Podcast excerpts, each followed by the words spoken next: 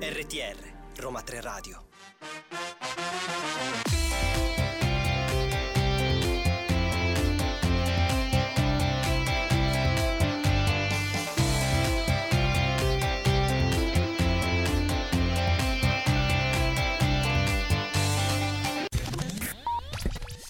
Buon pomeriggio a tutti, buon pomeriggio, siamo di nuovo qui in diretta a Roma 3 Radio con Listen to You, il programma curato e diretto dal Centro Europe Direct dell'Università degli Studi Roma 3. Un orario insolito, qui c'è sempre Claudio Di Maio, ma accanto a me non può che mancare Viviana Sacchetti per e accom- non mancare. E non manco, infatti, per accompagnarvi, per accompagnarvi in quest'ora di pranzo. Oggi cambiamo slot. Sì, non male secondo me. Facciamo venire l'acquolina in bocca con le notizie dell'Unione Europea? Bah, Assolutamente sì, sa. secondo me, ma soprattutto, soprattutto anche oggi Claudio abbiamo un sacco di notizie. Nonostante il cambio di orario, siamo pieni di notizie anche oggi. Parleremo di leadership industriale dell'Unione Europea e di zero emissioni nette, di partenariato digitale, i tuoi argomenti preferiti fra Unione e Eh, Singapore, di lavoratori digitali, molto digitale oggi, Sì, ma oggi anche siamo di Erasmus, anche di piano Erasmus. Quindi insomma tante notizie, tante questioni anche in ballo, un fatidico direi io, uè, la sai oggi, quindi Assolutamente. vi invitiamo a stare eh, con le orecchie puntate sui su Roma 3 Radio, ma intanto diamo spazio alla musica.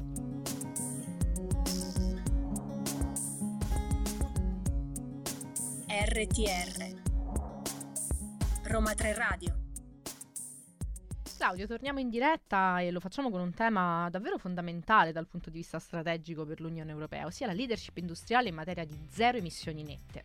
La Commissione infatti questa settimana ha presentato un piano industriale nell'ambito del Green Deal per rafforzare la competitività dell'industria europea a zero emissioni nette e sostenere la rapida transizione verso la neutralità climatica.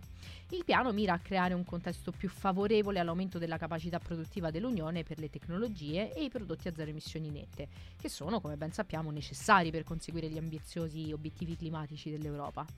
Il fatto più importante è che il piano si basa su iniziative precedenti e sui punti di forza del mercato unico dell'Unione Europea, integrando gli sforzi in corso nell'ambito ad esempio del Green Deal europeo, ma anche del Repower EU. I quattro pilastri del piano sono un contesto normativo prevedibile e semplificato, ma anche un accesso più rapido ai finanziamenti, migliori competenze, siamo già nell'ambito che si sta negoziando l'anno europeo delle competenze e soprattutto un commercio aperto per catene di approvvigionamento resilienti. Ursula von der Leyen, presidente della Commissione europea, come tutti sapete, ha dichiarato: Abbiamo l'opportunità unica per la nostra generazione di indicare la strada con rapidità e ambizione, tenendo presente il nostro obiettivo di garantire la leadership industriale dell'Unione nel settore in rapida crescita delle tecnologie a zero emissioni nette. E ancora ha pronunciato la presidente queste parole: l'Europa è determinata a guidare la rivoluzione delle tecnologie pulite. Per le nostre imprese, per i nostri cittadini, ciò significa trasformare le competenze in posti di lavoro di qualità e l'innovazione in una produzione di massa, grazie a un quadro più semplice e più rapido.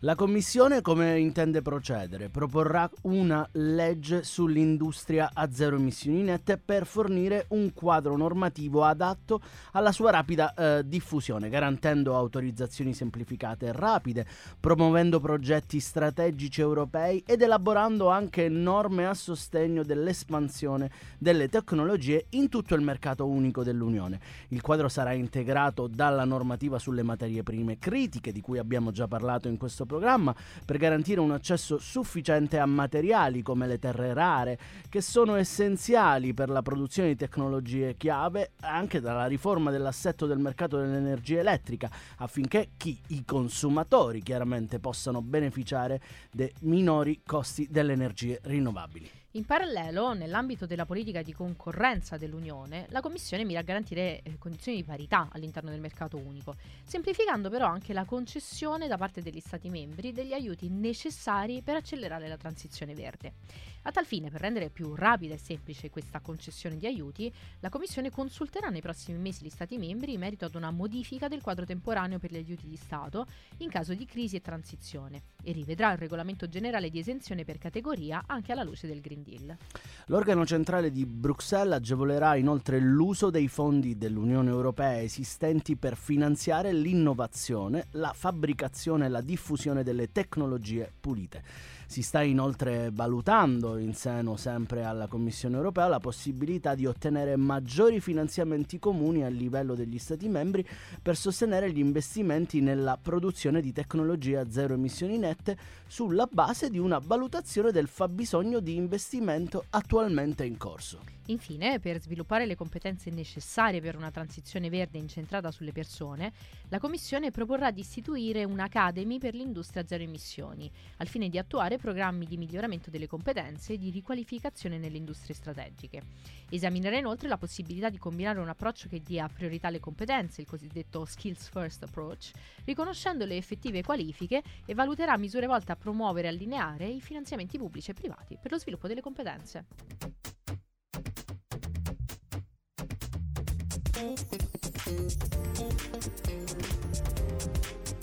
RTR Roma 3 Radio. Ripercorriamo l'attualità di questa settimana infatti vi parliamo di un evento successo proprio questo mercoledì. L'Unione Europea e Singapore hanno rafforzato la loro cooperazione in quanto partner strategici.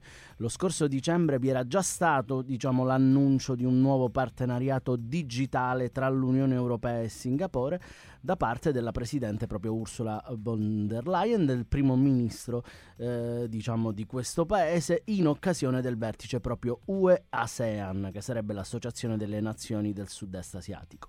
Il commissario per il mercato unico Terry Beton e il ministro dell'industria e del commercio di Singapore hanno ora firmato quindi un partenariato digitale che rafforzerà la cooperazione tra l'Unione Europea e questo territorio nei settori delle tecnologie digitali che a me piacciono molto, vero Viviana? Ti piacciono molto e ti darò una bella notizia a questo proposito Claudio, perché in realtà l'accordo è stato un po' più ampio di così. Sono stati concordati anche dei principi per il commercio digitale, che rappresenta uno dei principali risultati del partenariato digitale e mira ad agevolare la libera circolazione di beni e servizi nell'economia digitale, tutelando nel contempo però la riservatezza naturalmente. Il partenariato digitale UE-Singapore riflette la dinamica relazione che l'Unione ha costruito con un'economia aperta e orientata verso l'esterno e con un polo logistico e finanziario dinamico nel sud-est asiatico. Le due parti hanno convenuto di collaborare in settori critici quali per esempio i semiconduttori, che sappiamo sono molto importanti, i flussi di dati affidabili, ma anche l'innovazione in materia di dati la fiducia digitale, la normativa, l'agevolazione del commercio digitale, ma anche le competenze digitali dei lavoratori e la trasformazione digitale delle imprese e dei servizi pubblici, tutti ambiti chiaramente cruciali. Il partenariato in linea con la bussola per il digitale 2030 il modello europeo per il decennio digitale e rappresenta quindi un altro passo fondamentale nell'attuazione della strategia europea per la regione Indo-Pacifica. Claudio, diamo qualche qualche esempio un pochino più concreto per i nostri ascoltatori. Esatto. Perché questo partenariato digitale consentirà ad esempio di rafforzare la cooperazione in materia di ricerca nelle tecnologie all'avanguardia quale intelligenza artificiale e i semiconduttori, ma anche di promuovere la cooperazione negli approcci normativi, ad esempio nel settore dell'intelligenza artificiale e dell'identificazione elettronica, il cosiddetto EID favorire gli investimenti in infrastrutture digitali resilienti e sostenibili, tra cui centri dati e cavi di telecomunicazioni sottomarini per la connettività tra l'UE e il sud-est asiatico. Ma anche cosa poi, Claudio? Beh, io diciamo leggendo così le carte così velocemente ho visto che chiaramente questo accordo potrà garantire l'affidabilità dei flussi e dati transfrontalieri nell'aspetto delle norme anche in materia di protezione dei dati e di altri obiettivi di politica pubblica, diciamo. Ma allo stesso tempo si propone di promuovere lo scambio di informazioni e la cooperazione nel settore della cybersicurezza.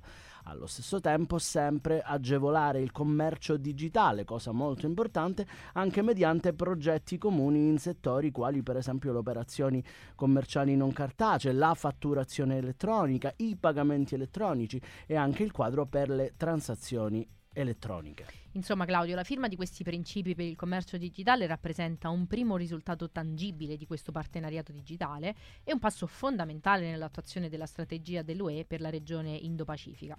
I principi dimostrano in maniera chiara che l'Unione Europea e Singapore condividono lo stesso impegno a favore di un'economia digitale aperta, equa, competitiva e senza barriere commerciali ingiustificate.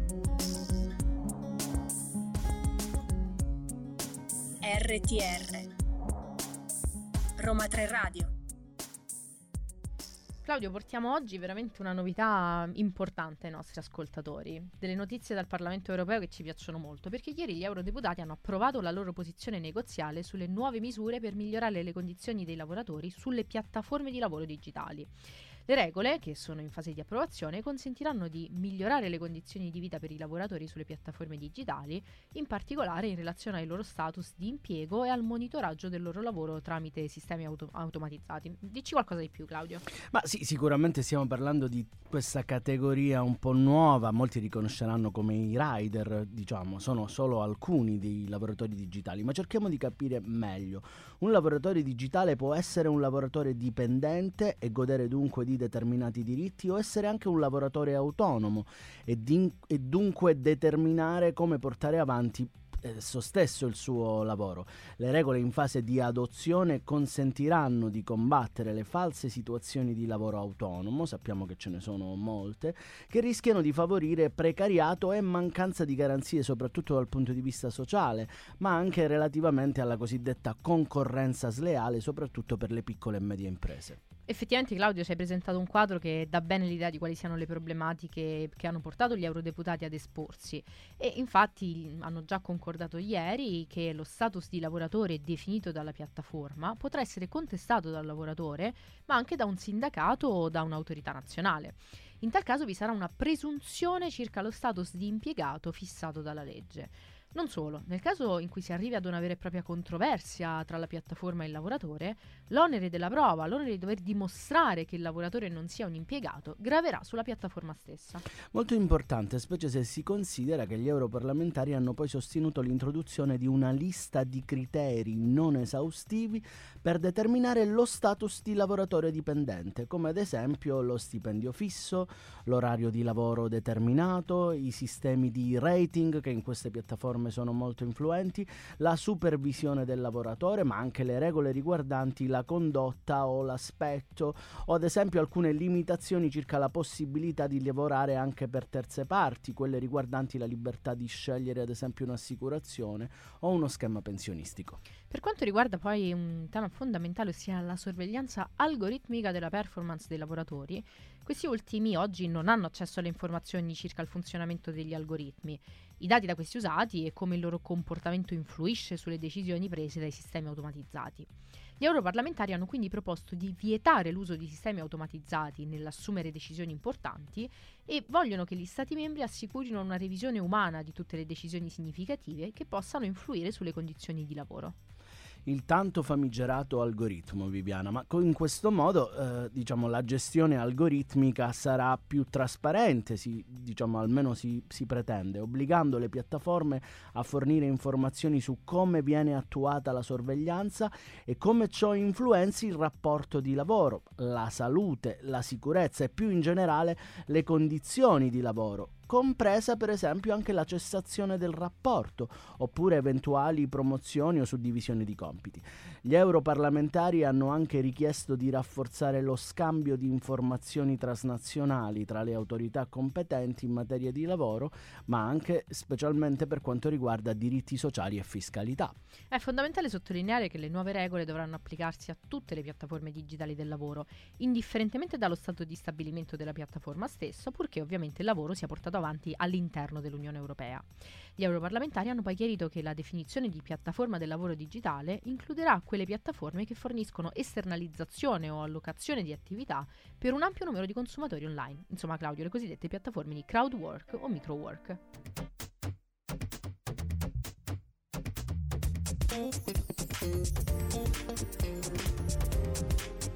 RTR Roma 3 Radio Claudio, un'indagine recentemente condotta dalla rete CPC, che tu ben conosci, la Cooperazione per la tutela dei consumatori, e coordinata dalla Commissione europea, ha rivelato la presenza di pratiche di manipolazione, cosiddetti dark patterns o modelli oscuri in italiano, adottate sui siti di commercio al dettaglio online da numerosi esercenti, in violazione delle norme europee a tutela dei consumatori. I risultati sono stati pubblicati lunedì e, e, onestamente sono numeri un po' inquietanti. E Eh, anche dire. interessanti, E effettivamente. anche interessanti perché mostrano come su 399 negozi online di vendita di prodotti tessili ed elettronici, ben 148 siti contengono almeno una delle tre pratiche di manipolazione studiate, ossia conti alla rovescia fittizi, interfacce web concepite per indurre i consumatori ad acquisti, abbonamenti o soluzioni più costose e infine informazioni occulte. Diciamo che tu sai che io conosco questo perché sono un grande consumatore elettronico.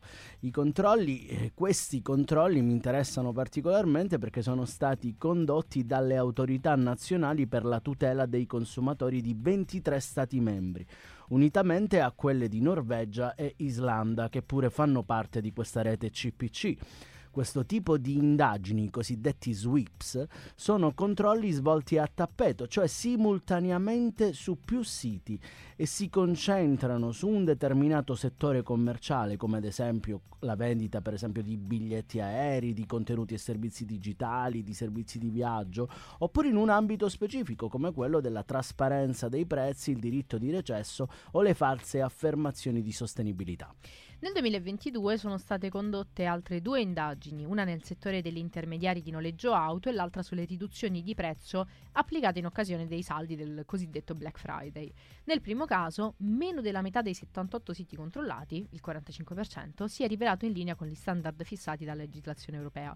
Ma Claudio, so che sei fan anche del Black Friday tu, quindi dimmi qualcosa di più a riguardo. Assolutamente sì, perché nel secondo caso su 16.000 prodotti monitorati solo il 50% mostrava un'effettiva riduzione di prezzo in occasione sempre di questo evento e il 43% dei siti controllati, in tutto 176, mostrava una violazione delle norme dell'Unione Europea.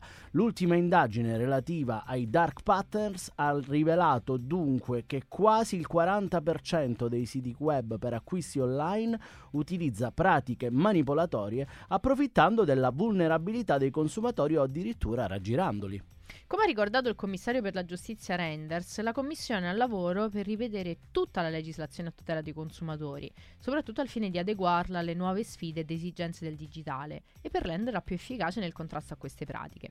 In particolare, la nuova normativa sui servizi digitali, di cui avevamo parlato ai nostri ascoltatori in lungo e in largo, direi, Esatto. dovrebbe vietare i dark patterns sulle piattaforme online e integrare precedenti direttive e regolamenti per colmare quelle lacune normative, inevitabili direi, che ad oggi però consentono la manipolazione degli utenti. Già nel 2019 è stata adottata la direttiva per una migliore applicazione per la modernizzazione delle norme sulla protezione dei consumatori, la quale già ha portato delle modifiche tra cui nuovi strumenti per la trasparenza a beneficio dei consumatori in caso ad esempio proprio di acquisti online. Inoltre fino alla fine di febbraio è aperta una consultazione pubblica relativa a tre direttive della Unione Europea sulla diciamo, eh, su cui la Commissione sta raccogliendo i feedback per comprendere se garantiscono un livello elevato di protezione nell'ambiente digitale. E in particolare, Viviana, la direttiva sulle pratiche commerciali sleali, che era quella appunto di cui eh, si discuteva, ma anche la direttiva sui diritti dei consumatori e la direttiva sulle clausole abusive nei contratti. Oltre allo screening dei siti web di cui vi abbiamo parlato, è prevista anche una seconda fase applicativa, in cui tutte le autorità nazionali saranno tenute a contattare gli esercenti in questione e indurli a modificare le proprie piattaforme online, nonché eventualmente adottare ulteriori misure in base alle proprie procedure nazionali.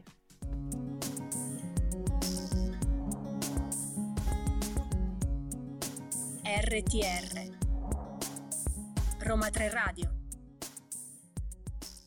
Parliamo di Erasmus, di università, ma parliamo anche delle università sempre più europee, perché Viviana, poco più di un anno dal lancio della strategia europea per le università, sono stati presentati martedì dal commissario all'innovazione, la ricerca e la cultura nuovi progetti proprio relativamente a questi temi. Maria Gabriel ha presentato questi progetti dedicati alla sperimentazione di nuove forme di cooperazione transnazionale proprio tra le università.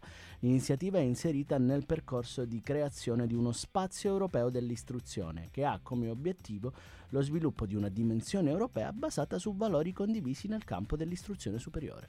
Sulla scia della strategia del gennaio 2022 presentata dalla Commissione, il Consiglio europeo, nelle sue conclusioni dello scorso aprile, aveva invitato gli Stati membri a sostenere le partnership tra istituti di istruzione superiore, come per l'iniziativa delle cosiddette università europee. Il Consiglio aveva inoltre raccomandato agli Stati membri di esaminare e promuovere il rilascio di un'etichetta di laurea europea comune, che faciliti l'erogazione di programmi e il rilascio di titoli congiunti, nonché di ipotizzare un possibile status giuridico a sé stante per le alleanze tra istituti di istruzione superiore. I dieci progetti sono stati selezionati dalla Commissione tra le proposte che sono state presentate tra giugno e ottobre dello scorso anno. Due sono i percorsi fondamentali su cui i progetti si articolano. Da un lato individuare e fissare dei criteri comuni per l'erogazione di diplomi congiunti a tutti i livelli, su base nazionale, regionale o istituzionale. Dall'altro la promozione di un marchio europeo dei programmi comuni, uno strumento utile per superare gli ostacoli alla cooperazione transnazionale, rendendola duratura, flessibile e istituzionalizzata. Ecco, i 10 progetti Erasmus Plus presentati martedì vanno proprio in questa direzione che tu ci hai illustrato ora, Claudio. Quattro progetti infatti sono pensati per facilitare le collaborazioni tra istituti, fornendo loro uno status giuridico, appunto, in particolare le cooperazioni fra università le quali potranno più agevolmente prendere decisioni strategiche, sperimentare assunzioni congiunte, ideare offerte didattiche comuni e condividere risorse, capacità umane, dati, ricerca e innovazione. Gli altri sei progetti invece sono dedicati alla sperimentazione di un'etichetta di laurea europea congiunta, mi piace molto, vale a dire un certificato complementare alla normale qualifica che gli studenti laureati nell'ambito di questi programmi congiunti possono ottenere sulla base di criteri criteri specifici europei. Si tratta certamente di un primo passo verso il riconoscimento di un vero e proprio titolo di studio europeo valido in diversi Stati membri, che potrebbe favorire non solo la cooperazione tra studenti, sappiamo che già Erasmus si muove in questo senso, ma anche incoraggiare la mobilità degli studenti di diversi paesi che studiano in diverse lingue, beneficiando quindi di medesime opportunità, di approcci transdisciplinari comuni, applicando studiando e acquisendo anche competenze e risultati peculiari, contraddistinti dalla dimensione autenticamente europea. Per il momento questo marchio dovrebbe essere rilasciato su base volontaria, sotto forma di un certificato che attesti i risultati dell'apprendimento conseguiti nell'ambito di una cooperazione transnazionale. Ad essere coinvolti però non saranno solo gli istituti di istruzione, ma anche le autorità nazionali e regionali, insieme ad altri partner istituzionali. Ogni progetto pilota poi riceverà uno specifico budget dal programma Erasmus Plus per la durata di un anno a partire dalla primavera del 2023.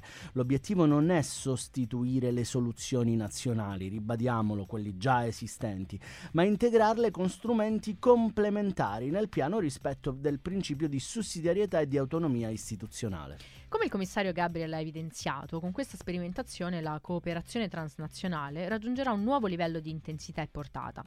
I progetti coinvolgono infatti 90 istituti di istruzione superiore di varie dimensioni e provenienti da tutta Europa, nonché più di 20 alleanze universitarie europee che collaboreranno con le autorità nazionali e regionali e con gli altri stakeholder. La Commissione lavorerà a stretto contatto con le parti interessate ai progetti selezionati, a beneficio degli studenti europei, degli istituti di istruzione superiore e del loro personale, per rendere l'Unione Europea una meta di spicco per la formazione universitaria.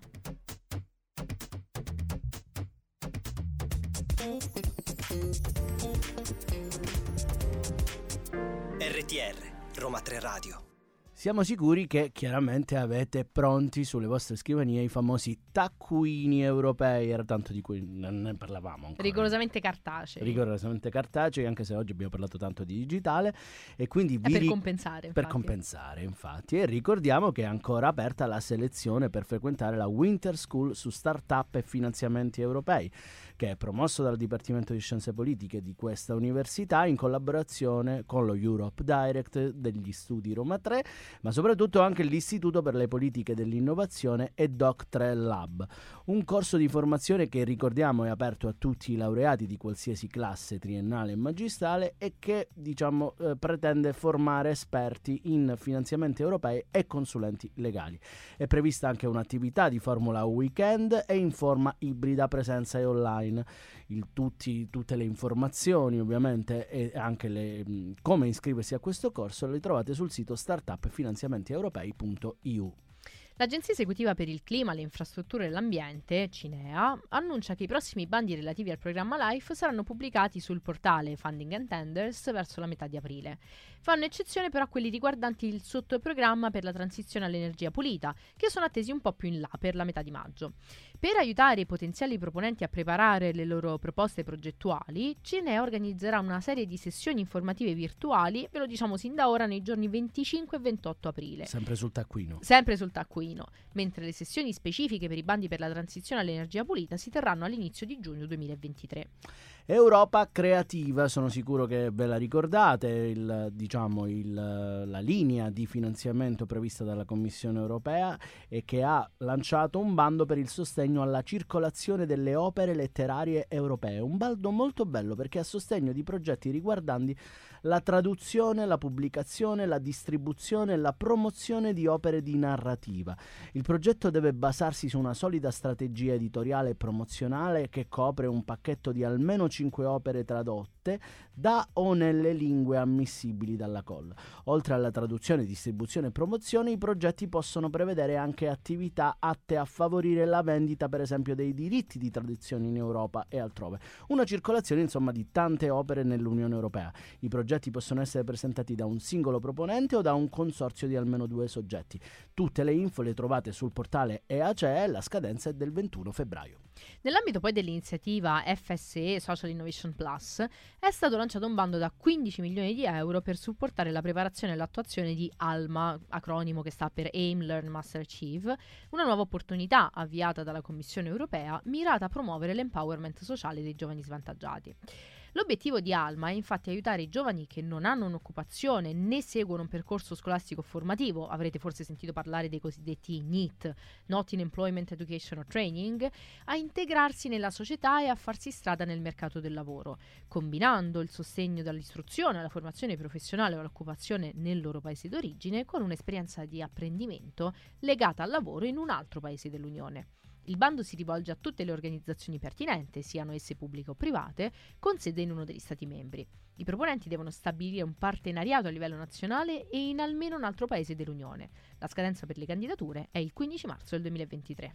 Ritorniamo alla cultura e perché? Perché la Commissione europea ha pubblicato il primo bando nell'ambito di Culture Moves Europe, il nuovo programma per la mobilità degli artisti e dei professionisti della cultura formalmente varato a luglio e finanziato dal programma proprio Europa Creativa.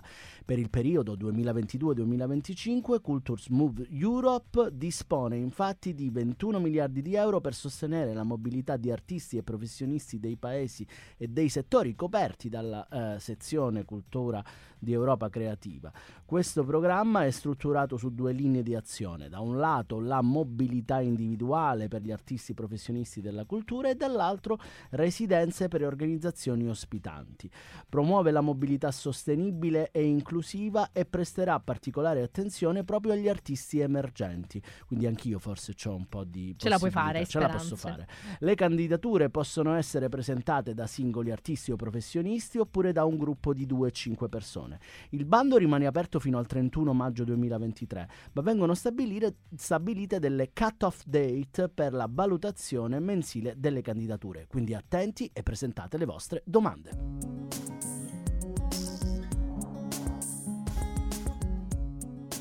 RTR Roma 3 Radio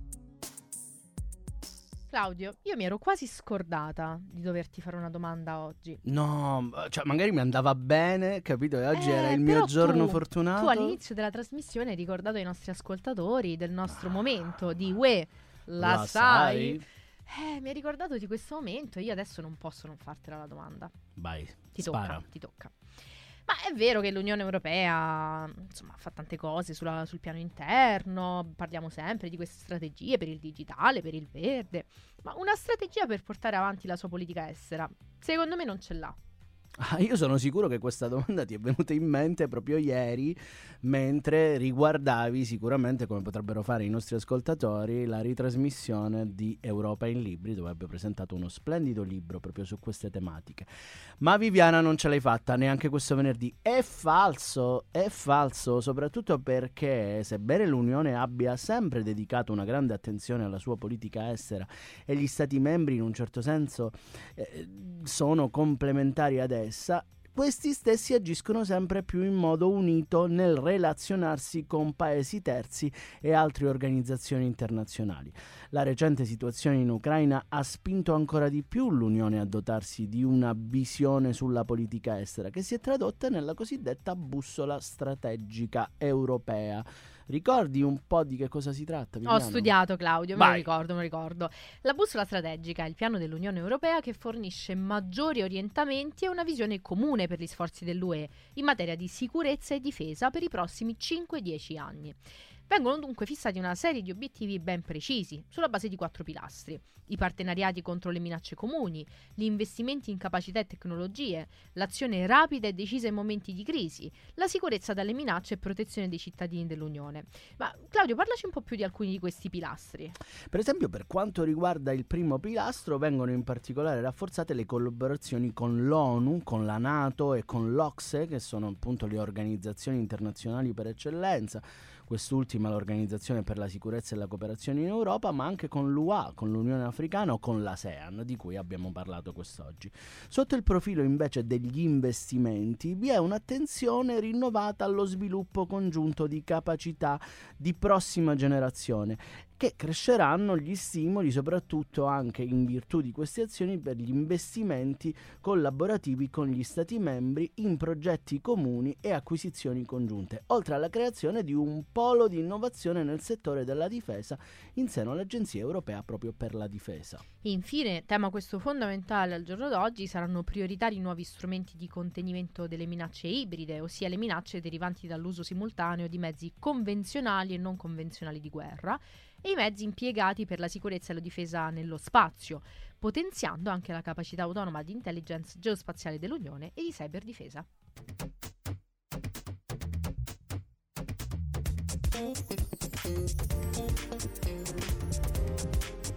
RTR Roma 3 Radio Insomma, devo dire la verità, que- tutto questo digitale mi ha entusiasmato oggi, soprattutto perché credo che i nostri ascoltatori abbiano preso più consapevolezza no? di che esiste una cittadinanza digitale europea. Assolutamente sì, Claudio. Si sente il tuo entusiasmo quando ne parli, sì, ma, tantissimo. ma non hai tutti i torti perché è uno dei temi centrali per i, nostri, per i nostri ascoltatori e su cui è bene informare i cittadini di oggi e del futuro.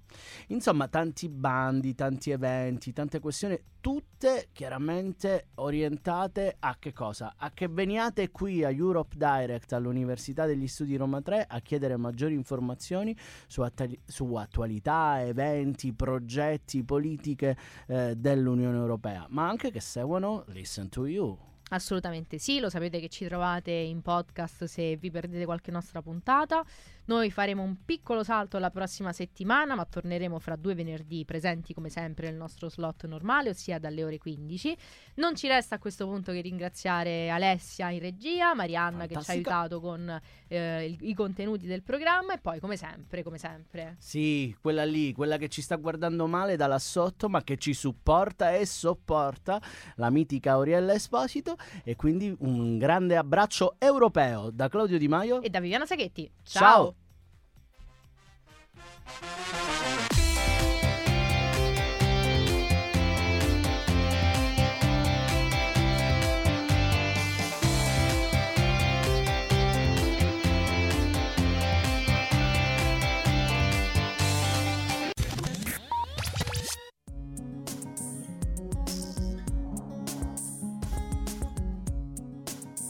RTR Roma 3 Radio